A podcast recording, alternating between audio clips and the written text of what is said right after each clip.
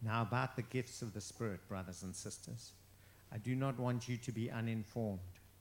You know that when you were pagans, somehow or other you were influenced and led astray to mute idols. Therefore, I want you to know that no one who is speaking by the Spirit of God says, Jesus be cursed. And no one can say, Jesus is Lord, except by the Holy Spirit. There are different kinds of gifts, but the same Spirit distributes them. There are different kinds of service, but the same Lord. There are different kinds of working, but in all of them and in every one, it is the same God at work. Now, to each one, the manifestation of the Spirit is given for the common good.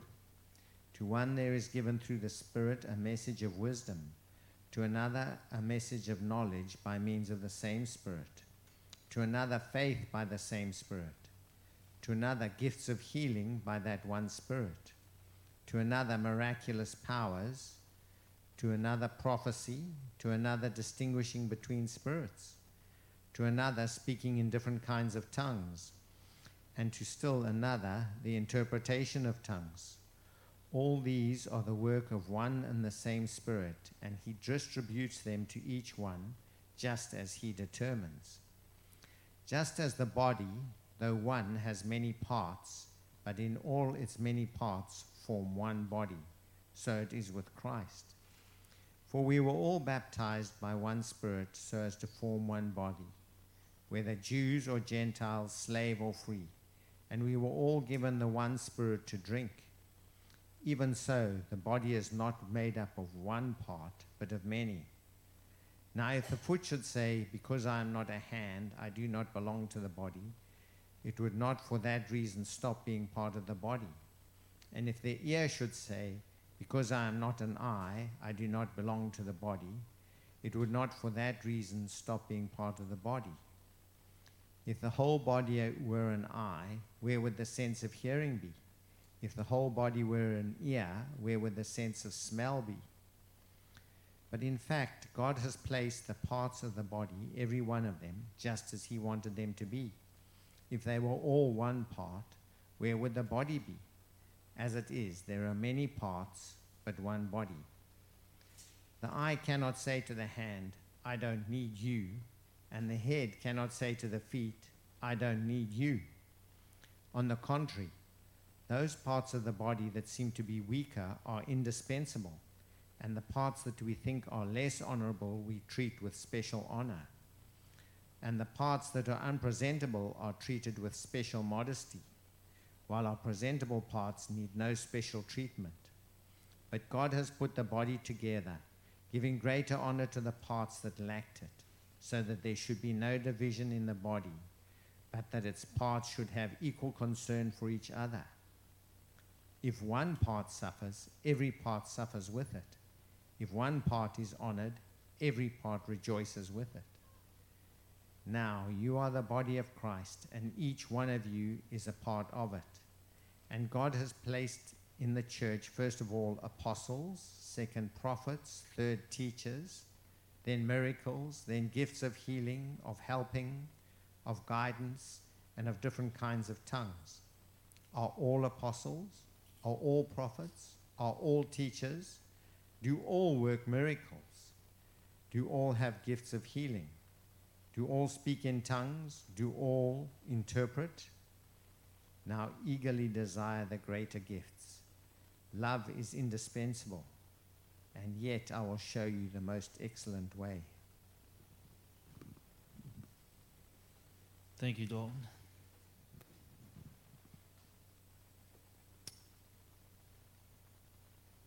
So, a little background just so you know where we are. Victor, can you turn this down just a tiny bit? I'll speak louder. The, uh, um, just so everybody knows what this book even is, Paul was early church apostle. He's teaching other people about Jesus, and they go around and they start a bunch of churches in lots of different places, and you have to stay in touch with them through people coming and going or letters and stuff. They didn't have the internet, obviously. They didn't even have like the postal service. Like so, so a lot of what these books we have here, or Paul would write a letter to a group, and they would read it, and it really was kind of like a sermon or like a message like they couldn't record anything, meaning like an audio recording, so they'd write it down and say, read this message to everybody.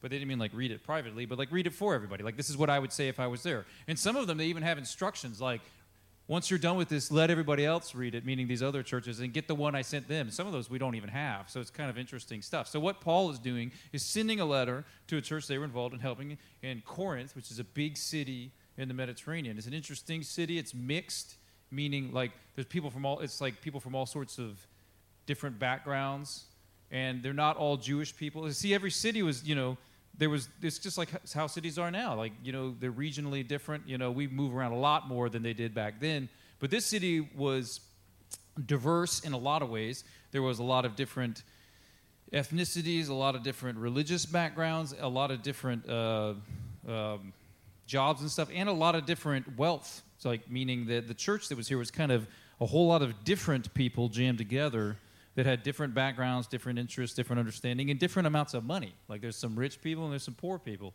And the, the, the general framework of this whole book is they weren't really getting along that well. They were kind of having a hard time. And some of the stuff they were struggling with, which isn't in the chapters we just read, uh, was pretty pretty weird and specific. And you know, Paul had to really deal with some specific stuff.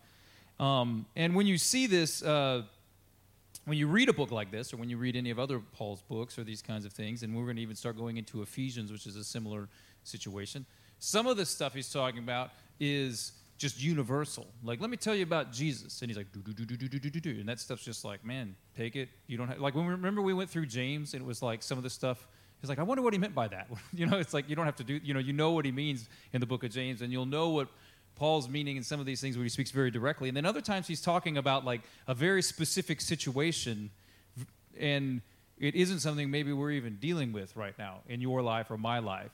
But even in those kind of very specific or even culturally specific statements, you can take out what's the the, the, the, the driving thing behind this, and even that stuff is. But you have to kind of do your homework when you're looking through these.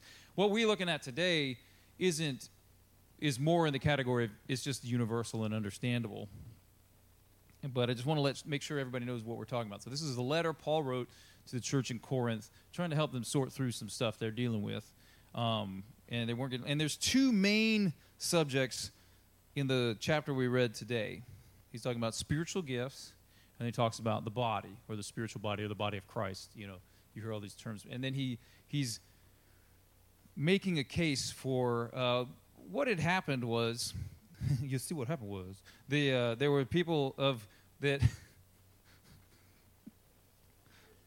You're laughing at me, not with me at that time. Yeah. Yeah. Oh, well. Anyway. There were people that had different levels, you know, there was wealthier people and then there was people with you know different spiritual gifts and they were kind of maybe some of these people were thinking because of the spiritual gifts i have i'm better than some of these other people or because i have so much money you know, like I was bringing in my cultural, like in the culture, the world culture, I'm more important. So in the church, I'm more important, right? And Paul's going, yeah, see, no, that's not how this is going to work. And he, and he makes his case, and he wants to talk about what we call spiritual gifts, and then he wants to talk, wants to talk about the body of Christ and how everybody fits into it. And so first, we're going to look at the gifts. Um, and uh, so he's he's he's makes he's he wanting he's wanting to just set up the fact that like he's assuming that everybody has a grid for this. You know that these gifts are given from given from God to people for the benefit of all. He calls it the common good. And he says, I don't want you to be uninformed about this. I don't want you to like not like when I say spiritual gifts, you go, I don't know what that is. He's like, that's not how I want you to be. I want you to know what that is. I want you to understand what I'm saying. So when it comes to spiritual gifts, I don't want you to be uninformed, okay? And then he starts immediately going into how there's different gifts. You see in verse 4, there are different kinds of gifts, but the same Spirit distributes them. There are different kinds of service, but the same Lord. There are different kinds of working, but in all of them and in everyone's the same God at work. So he's making this case a lot. It's like this is one God gives different gifts. So there's only one God, one Holy Spirit, and he gives different gifts to different people. One God, different gifts. And he's making this case over and over again. And he makes in this chapter we just read in verses 7 through 10, and then again at the very end in verse 28, he has two lists of like what these kind of gifts are. And I don't think that these are supposed to be comprehensive, meaning like that's all they are. You know, there's also other lists in some other places, but I think these are just kind of like you know like this or this or this or this. Like that's the kind of context you find these in. And I, I wrote them down side by side so you can kind of see that even these two lists in the same chapter don't exactly line up. And so I don't think we have to be too hung up on these being like total, but it's you can just kind of look through. He he, he uh, says he gives some people the gift of wisdom, others knowledge, faith, healing, miraculous powers, prophecy, distinguishing of spirits, speaking in tongues and interpreting tongues. And then very at the end, he's like you know first apostles, then prophets, teachers, miracles, healing, helping, guidance, tongues, different gifts to us from the same God. This is what he wants to say. Now, depending on your background, I think you might feel like this about this, this, these lists. The blue ones are like, I'm cool with those. Healing, depending on what you mean by that, could be cool or weird. And then the rest of these are weird. Is that, is that an honest? Some, like a lot of us, your first take, you're like, that sounds. Now, I just want to remind you this list that is on the screen right now is in your Bible. I didn't make the list. It's not like Brian's list of things. This is the Bible listing off spiritual gifts for the church. So I want to help us through this because I think that uh, it's like nerdy moment. It just came to me. You know, like in the Lord of the Rings, this this happens in the book, but it, it happens funny in the movie where the when they're with Galadriel, she's like, she's an elf, and she's like, "Hey, you guys need some stuff for your quest." And so she gives to two, the first two hobbits, "Here's like some daggers that are like swords." And then she goes to Sam and it's like, "Here's rope for you." And he's like, "Can I? Do you have any more of those daggers?" You know, which is funny because he gets a rope, which he actually needs. On the that's the whole point. He get she gives him what he needs, but he wants a dagger because daggers are cool and the rope is lame.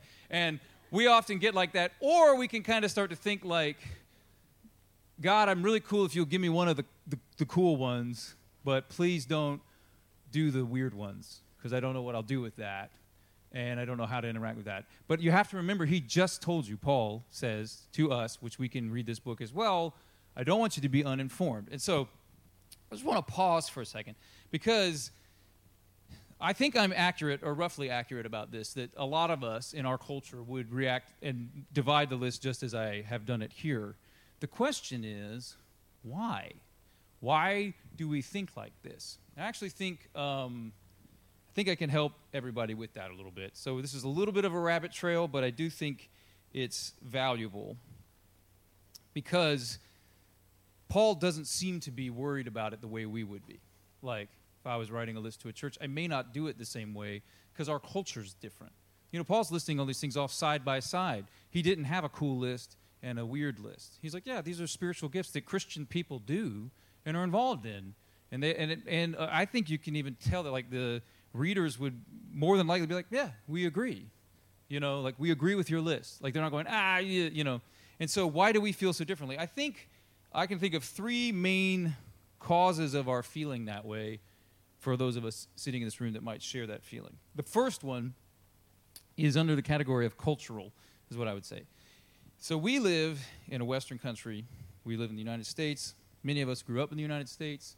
Um, some of us grew up in different countries. We've moved here.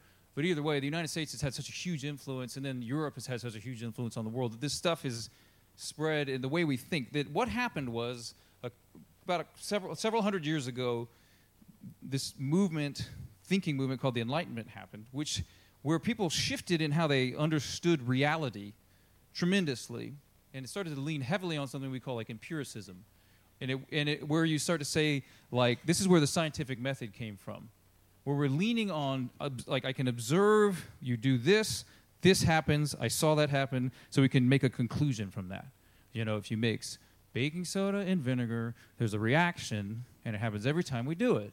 And so, why does that reaction happen? And then you can start to get into it. And then, so what these guys did um, was culture, our Western culture, moved way over into that understanding of reality, meaning like if things are true, they're always true, and we can test them and prove them, and it doesn't matter our opinions about them. You know, that's why and I was going to make a slide of this. This was actually a really good thing because it, would, it allowed us as humans to figure out a whole lot of stuff really fast. Meaning, like, you know, I was going to have like the Wright brothers plane and then like the Apollo moon landing. Like, they were able to figure out stuff really quick because things work like that. You know, like the reason if I jump off this, it, I won't fly is because there's this thing called gravity and it works the same way. And you can do math and figure out yeah, if you just try to catch yourself with your face, it's not going to work, you know. And I can't be like, well, that's your opinion. And you go, no, it's not. That's not what that's called, you know. And we all think like that because this is how our culture thinks. And that isn't how cultures have always thought. Everybody would know, yeah, if you jump and fall, you're going to fall. But there were other ways to interpret reality. You know, there was different types of reasoning involved. And so we start so we were able to as a culture figure out a whole lot of stuff really fast in the in uh, medicine and science and uh, technolo- all sorts of technological advancements. I mean, our, like using microphones, all kinds of great stuff has happened because of it. But but there's a side effect where we really struggle about we can really figure out why what's happening and make predictions about what will happen if you do it again but we really struggle with knowing whether or not that should happen like that might even seem like a weird question. I was going to pull this quote up. Lesslie Newbigin talks about this in his book Foolishness to the Greeks, where he says, you know, science has a lot about, you know, I can't remember exactly his answer was. It was like why things happen, but they can't tell you whether or not they're good, or whether or not they should be.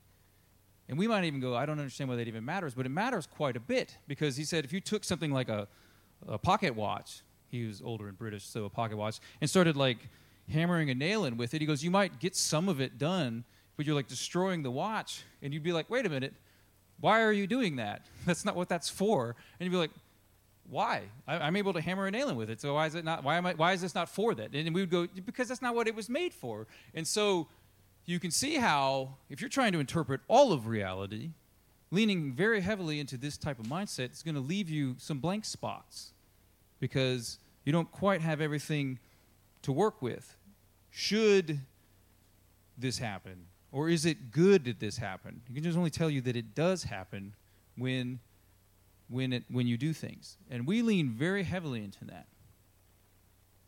which makes us really struggle with when God breaks in and does something different.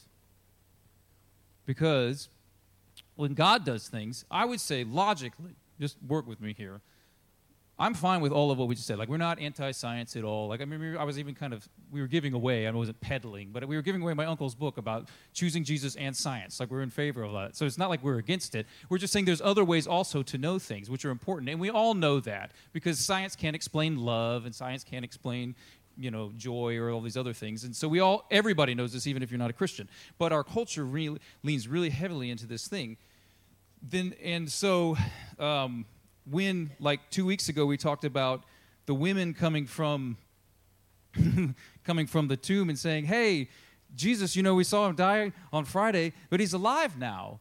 And, and it's, it's great news. And it says the, the disciples were like, they didn't believe it because it sounded like nonsense. Okay? Because it sounded like nonsense. The first, these are the apostles who started the whole church thought the first news of hearing Jesus raised from the dead sounded like nonsense because it does sound like nonsense because things like that don't happen. So even back then, they understood the, how this stuff works. You know, like the world works a certain way, and when God shows up and does something different, it rose against that. Now it's really bothersome to us, and we can own that. Like I have a hard time with it too. Like when God does things that aren't, you know, the norm, it's really bizarre to my sensibilities. And I think that we've been like, this has happened several hundred years ago, and people have done taken active steps. I mean, there's even these stories of like, you know, Thomas Jefferson, for example, like liking the moral teachings of Jesus, but thinking all of the miraculous stuff was added in by people later. So he would like work really hard to kind of to the point that I think he said, like, I can't even see these two things coming from the same being. Like, they're obviously added later, and people had an agenda. So, what I'm going to do is, like, pull out all the moral teachings, which are the best we've ever had in human history, and set those aside and delete all this junk about him healing people and all that stuff, which we just read in Isaiah 61, you know. And he's like, yeah, I'm going to get rid of this because this is the stuff we want to hold on to and not get to get messed up with all this junk over here. Now, you and I don't think about this stuff ever, but a lot of other people do, and we inherit these thoughts in the way we believe and interact with the world. And so we struggle. And I think it's been going on long enough that we have forgotten. We have, as a culture, forgotten what the spiritual world is like, and we have a hard time interacting with it. Yet we're all interested. This is a strange thing. You know, when we're like, ooh, Stranger Things. Ooh, you know, and it starts out metaphysical and maybe moves into the spiritual world. And like, that's really interesting. Or like, I don't know, you know, pick your list of like, you know, the amount of shows that are about haunted ha- houses or something like that. We're all very interested in this spiritual realm. I think it's because there's this, there is the Spirit, the Holy Spirit. God is moving in the world. There's a spiritual, but we have, you can't prove this. You can't science test it, you know, and so it gets pushed away to the point that now we've like almost forgotten. So when somebody starts to talk in those directions, yeah, we can find ourselves being like Thomas Jefferson. I like the Jesus part where it's like safe and makes me feel better about myself. And it also regulates our faith into a very personal place. Like, if it makes you feel better, do it. It's great. Do this thing, it makes you feel better. But don't try to talk like that's how the world is. Like, that's like super offensive. I'm just saying this is how the culture functions, which li- puts us in a weird spot. Now, we all live there. Like, I think I'm describing, I mean, maybe crudely, but I think I'm describing kind of where we live. Like, if I want to tell you how much I love Jesus, you might be like, that's great. But the average person would be like, you're weird, but you seem nice weird, so I guess that's okay. But, like, don't try to make me do that stuff. You see what I mean? This is the world we're in. So it sets us up against the weird list. I'm trying to explain why we feel this way, okay? The second thing is this. That first one was our culture that we find ourselves in. The second one is the church. This is a something happened in the church at about the same time um, called the Reformation. It's a very important thing in church history. Before that, there was basically one church. There was kind of two. There was like the Orthodox Church and the Catholic Church, but the Catholic Church was just the church. You know what I mean? They had an initial split that was earlier, but there was kind of one, especially in Europe, you know, which we're inheriting a lot from. Is there was like a church. So if you were a Christian, you went to the church. There was no like different churches. There was one, and you went there, or you didn't.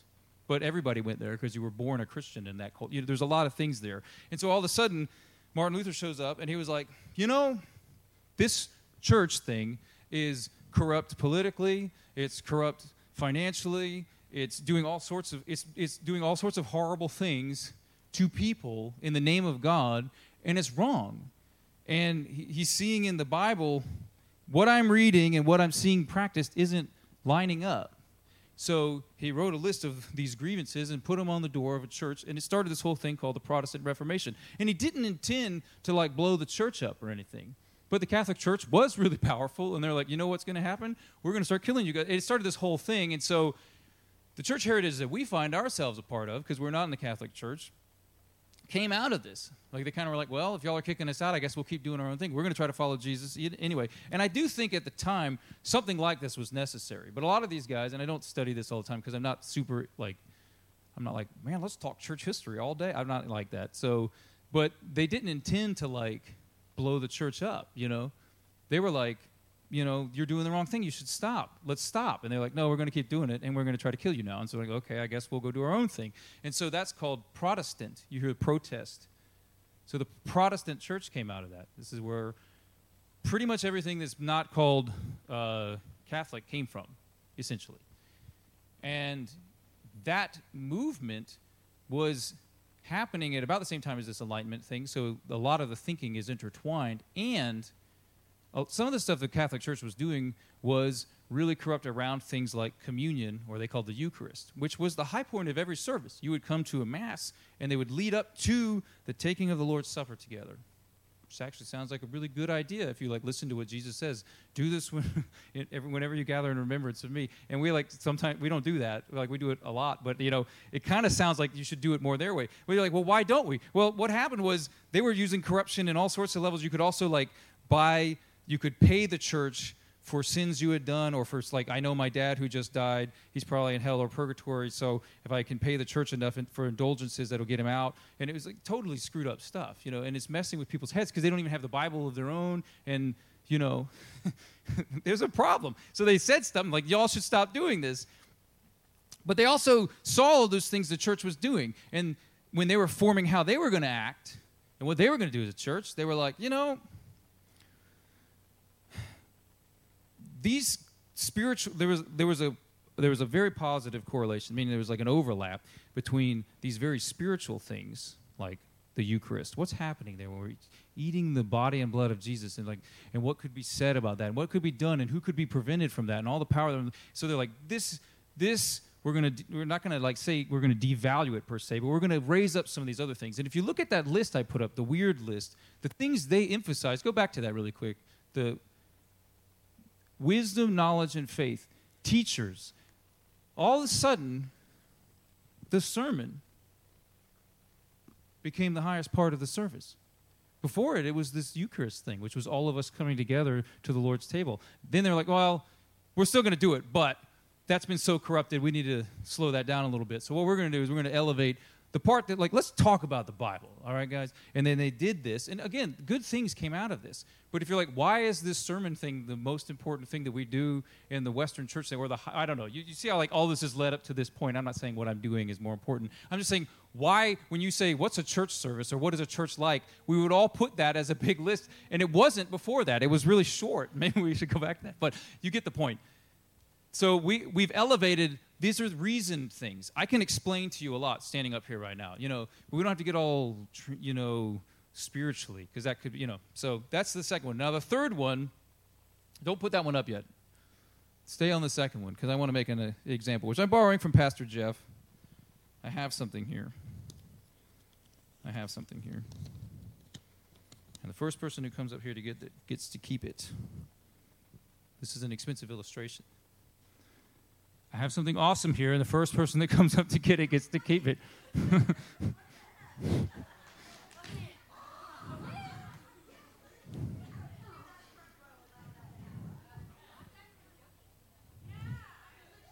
well, don't worry, guys. Don't worry. Don't worry. Don't worry. I have a lot more. I have a lot more. A lot more. And anybody can have them. Take as many as you want. Take as many as you want. Oh, sorry, that was supposed to. I'm making it rain. So, what's the problem with this money? It's counterfeit. It's actually not counterfeit. It's it's prop money. It says fake on it. So it says fake on it. So none of y'all try to spend it. All right. So it's not technically counterfeit, but uh, so don't call the police or anything. But I bought it on Amazon. And here's the here's one of this is the third problem. So the first one is cultural. Our culture really likes things that we can prove all the time. And the second one is church. Our church history has de-emphasized some of the spiritual elements. And we've inherited that church history no matter if we're charismatic or not or if we're Pentecostal or not. Okay, there have been some other things, and I skipped over some stuff, but this is a general uh, truth about the American understanding of church and all this kind of thing. But the third issue is the problem is that a lot of times when people claim stuff that's in that third category is they're doing this. And it looks really good when you're far away from it. But when you get close, you start to realize this doesn't feel like money. I mean, it sure looks like money, but it doesn't feel the same. And I bet if it gets wet, it falls apart. And so we, as people, Christian people, honestly trying to follow Jesus, have to deal with the fact that a lot, I'm going to say this very clearly, a lot of what people claim in the areas of prophecy, in the areas of healing, even in the areas of, you know, certain miraculous gifts, is fake. Mike Bickle, who is not exactly a cessationist, he's not John MacArthur, He thinks that 80% of what we see as spiritual manifestations is fake or are fake. 80%. He says, when he says this, and he's not like, you can find plenty of times where he says this. This is like a normal thing he says. This is Mike Bickle, the leader of the International House of Prayer, thinks 80% of claimed spiritual manifestations are fake. Okay? And he's like, I don't have science on this. he's like, I just, I'm just telling you, I've been doing this for 40 years, and I just, that's just my guess. I tend to agree with him. I've been around. I've been around a little bit. I've seen a few things. A lot of what people claim is fake, and that lends to the problem of the weird list. Go back to the weird list again, because these things sound so amazing. Prophecy, miraculous powers. That's kind of a broad, you know. And actually, the one up there at the top, I put knowledge. Uh, usually, people call that words of knowledge. That what that actually means biblically, just so we know, when you see words of knowledge, it means God would give you an understanding in something like a spiritual revelation that you could share. And you see it happen a couple times in Acts. Oftentimes, we use that terminology to mean like prophetic words or something like that. That's not actually what it means in the Bible, but the uh, um, but this list of things um, can be easily corrupted. It can also be easily faked. And so we have a spirit of, uh, I don't know, maybe apprehension or just a little bit. So, my, my uh, advice to you is if you do agree or you have agreed with this list, I think I understand why. And I think I get it. But you have to submit this fact that these gifts, not these gifts, let's stop that. I'm carrying around fake money. The, uh, the spiritual gifts that Paul is talking about that are listed here, go back to the white list where they're not separated. This is examples of types of gifts that God is giving to the church for the blessing of everyone. And if you make a separate list of, I'm only okay with these few, that's not how you're kind of like when God gives you the rope and you go, Can I have a dagger? And He's like, I gave you what you need. So my my challenge to you is I understand the cultural resistance. I get it. I also understand the church resistance because we inherit the faith that we've been given, good and bad. And I also understand the massive frustration with people that lie. Trust me, I get it, okay? But we don't set, we don't we need to unseparate these lists. If you have a problem biblically or even just at, an, at, at all with prophecy, for example, or God's speaking through people, a word. Even in other places, it says about things that haven't happened yet. Then you, then you need to also have a problem with teachers. And there are parts of the church that just have decided these things don't happen anymore because then they make up strange reasons. They're just not in the Bible. But the, uh, and I'm not trying to be dismissive, I'm just saying it's not in the Bible. They had to come up with ways to say we don't have to do this stuff anymore because, and they came up with some, some reasons. But throughout the Bible and throughout what we have written and throughout the book of Acts, they're incredibly important. So if you say, I have a problem with prophecy, then you're going to ha- categorically going to also have to have a problem with teaching. Okay? We don't have a problem with teaching.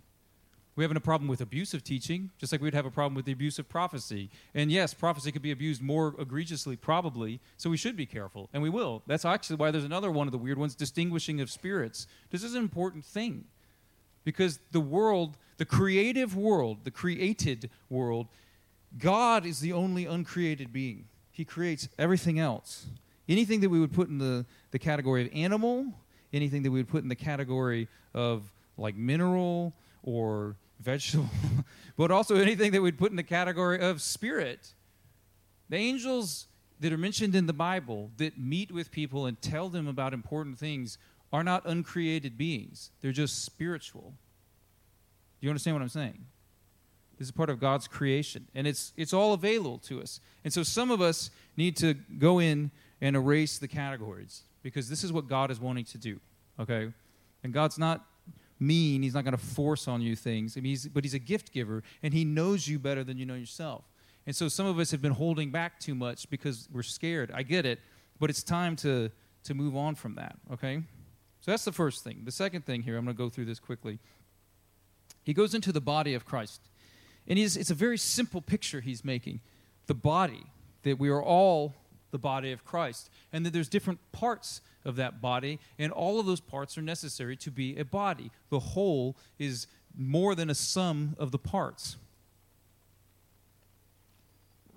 But they're also different. And you, know, you can find other metaphors that are like this, like a football team. Like if you say, I only like wide receivers, and then your linemen are all wide receivers, they're going to not do well. You know what I mean? Like,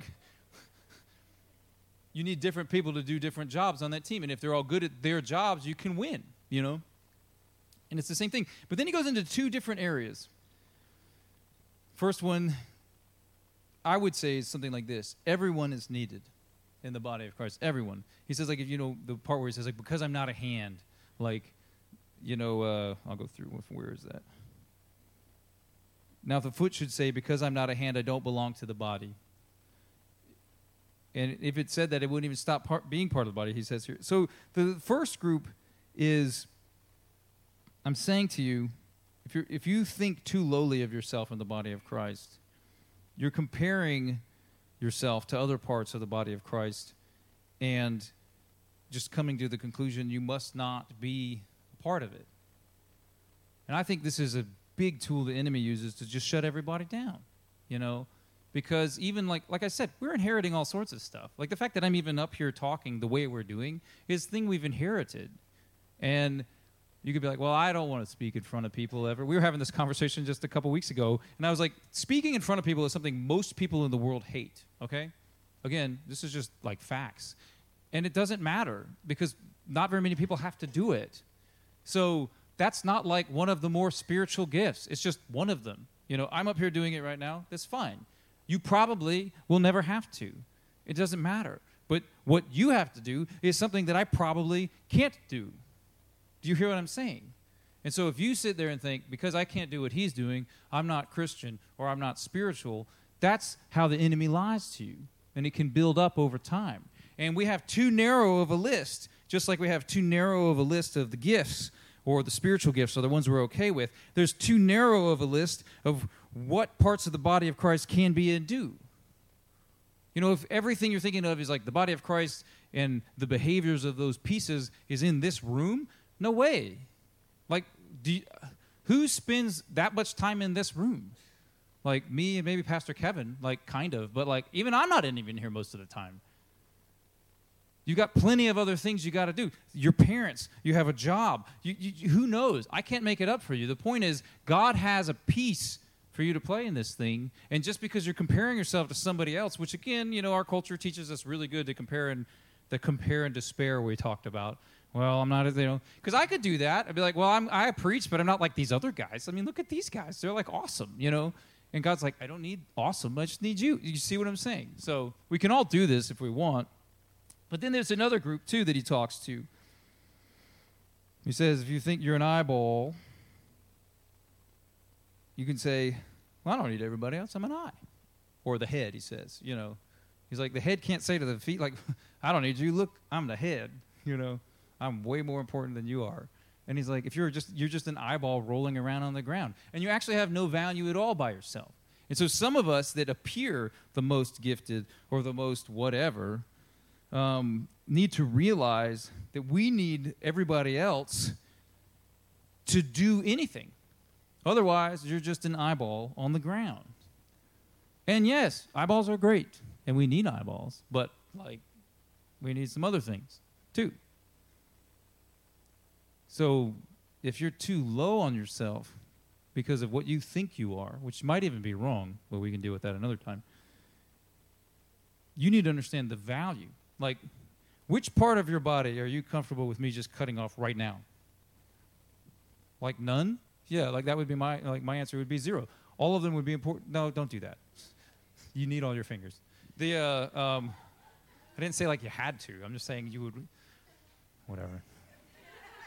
The uh, so Anna, come on up here.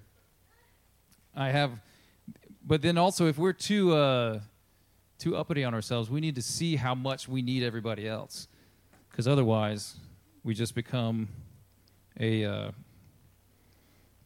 we just become an eyeball on the ground. But I have an illustration for myself. This is this is uh, like uh, the body of. I'm having Anna help me um, because I know we had the illustration, but today I'm liking illustrations, so we're going to do this again. And I'm going to teach you about something awesome, and Anna's going to help us put it together. So, is there a knife? Oh, you got it. Okay, good. So, several years ago, I was watching Anthony Bourdain's Part Unknown show, and and season and I have a photo of Anthony Bourdain. We need to put that up there. There he is. God rest his soul. But the uh, uh, I really do miss that guy's show. But in season four, episode two of Parts Unknown, they go to the Bronx, and I pay attention.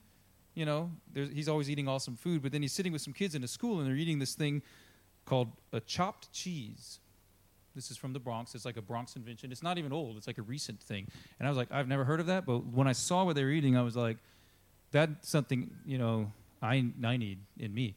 And that doesn't look hard to make. And so I looked it up.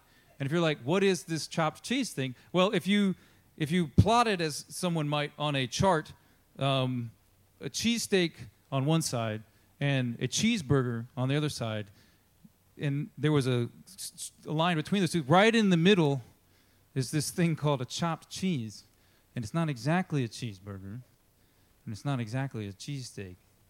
You see how what I'm talking about? This is so, but Anna's going to help assemble one. We made these the other day, and I saved them for just this purpose. So, what's required first is you have to have a bun, and this is my version of it. All right, don't get this is my metaphor. So, if you're like, well, actually, I read online that it doesn't, I'm like, this is my thing, okay? So, first you have to have a bun. Get this out. You have to have a bun that's been uh, grilled. That's important too. And then we we cook the meat with salt and pepper, and you melt all the cheese in it, just like a cheesesteak, and it's awesome. Put it in there.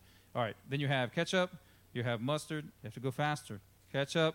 I'll do the ketchup. You do the mustard, and then we'll get the the mayonnaise. Yes, ketchup, mustard, and you have to have mayonnaise on there, guys. This is important. And then you have to have. This is where it gets to be a mixture. This is shredded lettuce. That's good. That's fine. You have shredded lettuce. This is important. It's it's fine. This is my sandwich.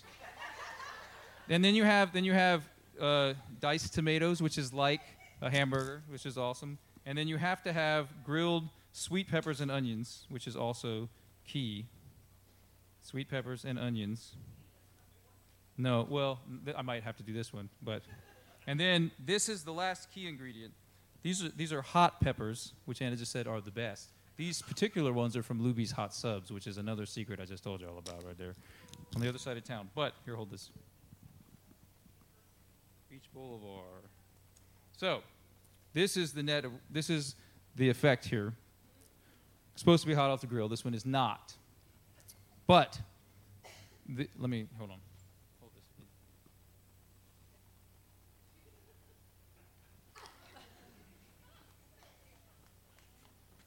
Everybody clap.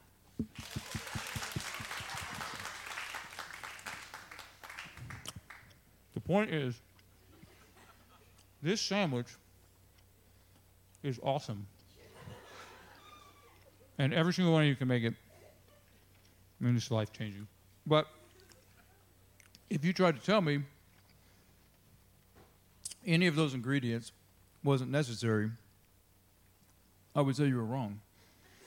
And if you said, well, the bun's bigger than the amount of hot peppers you put in, I go, yeah, because I got to hold it.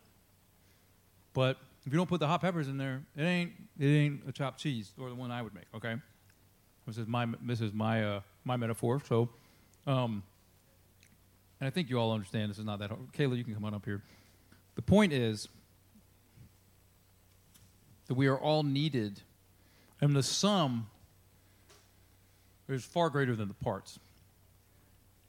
Something magical happens when you combine all these things together, when it turns into something called a chopped cheese. And that's where Paul is getting into at the end.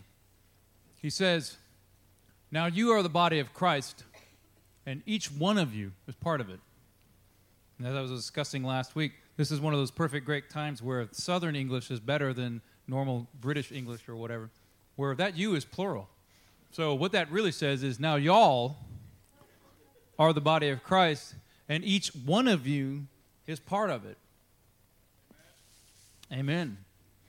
And I don't think that, I think we all need to surrender. Like the first one, we needed to surrender our list because God is giving out gifts.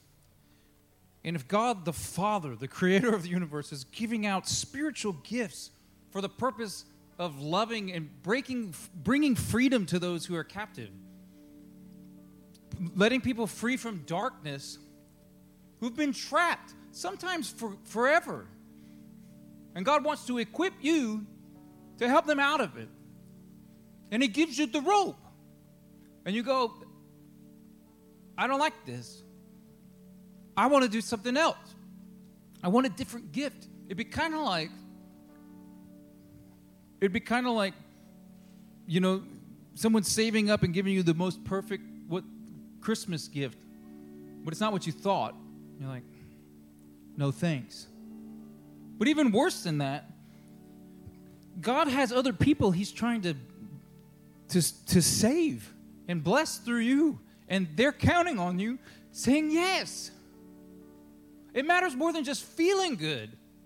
You need, we need to know what God is doing. And He wants to use each and every one of us here.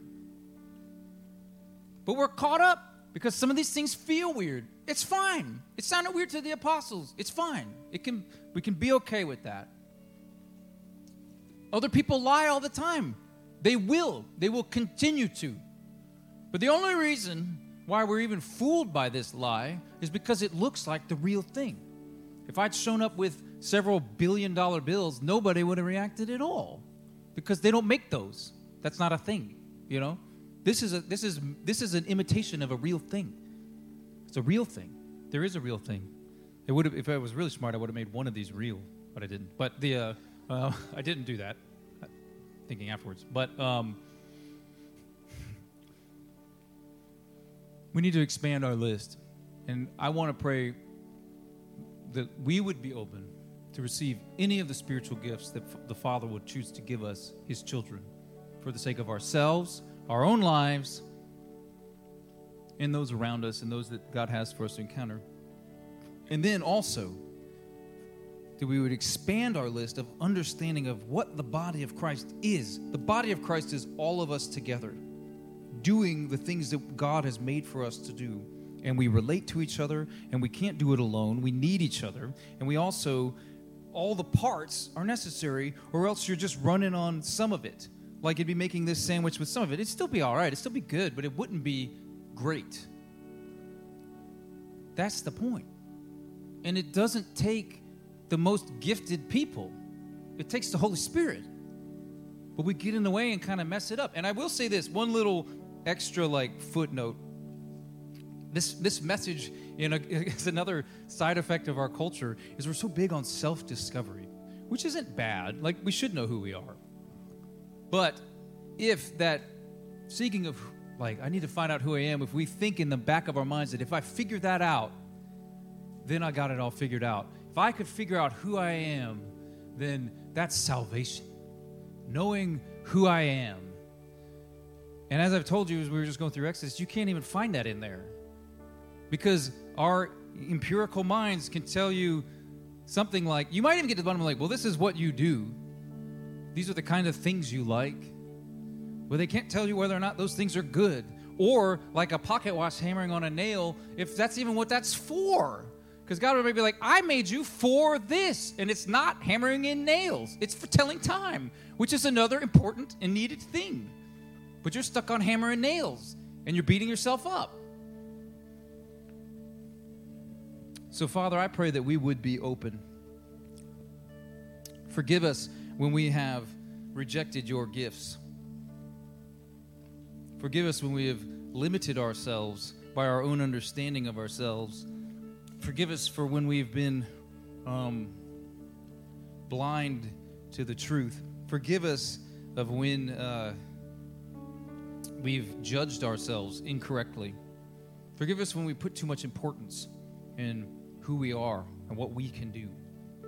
Father, teach us to be reliant fully on who you are and what you can do. You are the one who saves us, and you are the one who empowers us. And Father, I pray that you would help us to understand who we are in light of who you are. We know whose we, we know whose we are so we can know who we are. And Father, I pray that you would bring new life in this whole area of our church. Open our eyes to the Spirit and what you are doing, and open our eyes to the part we play in it.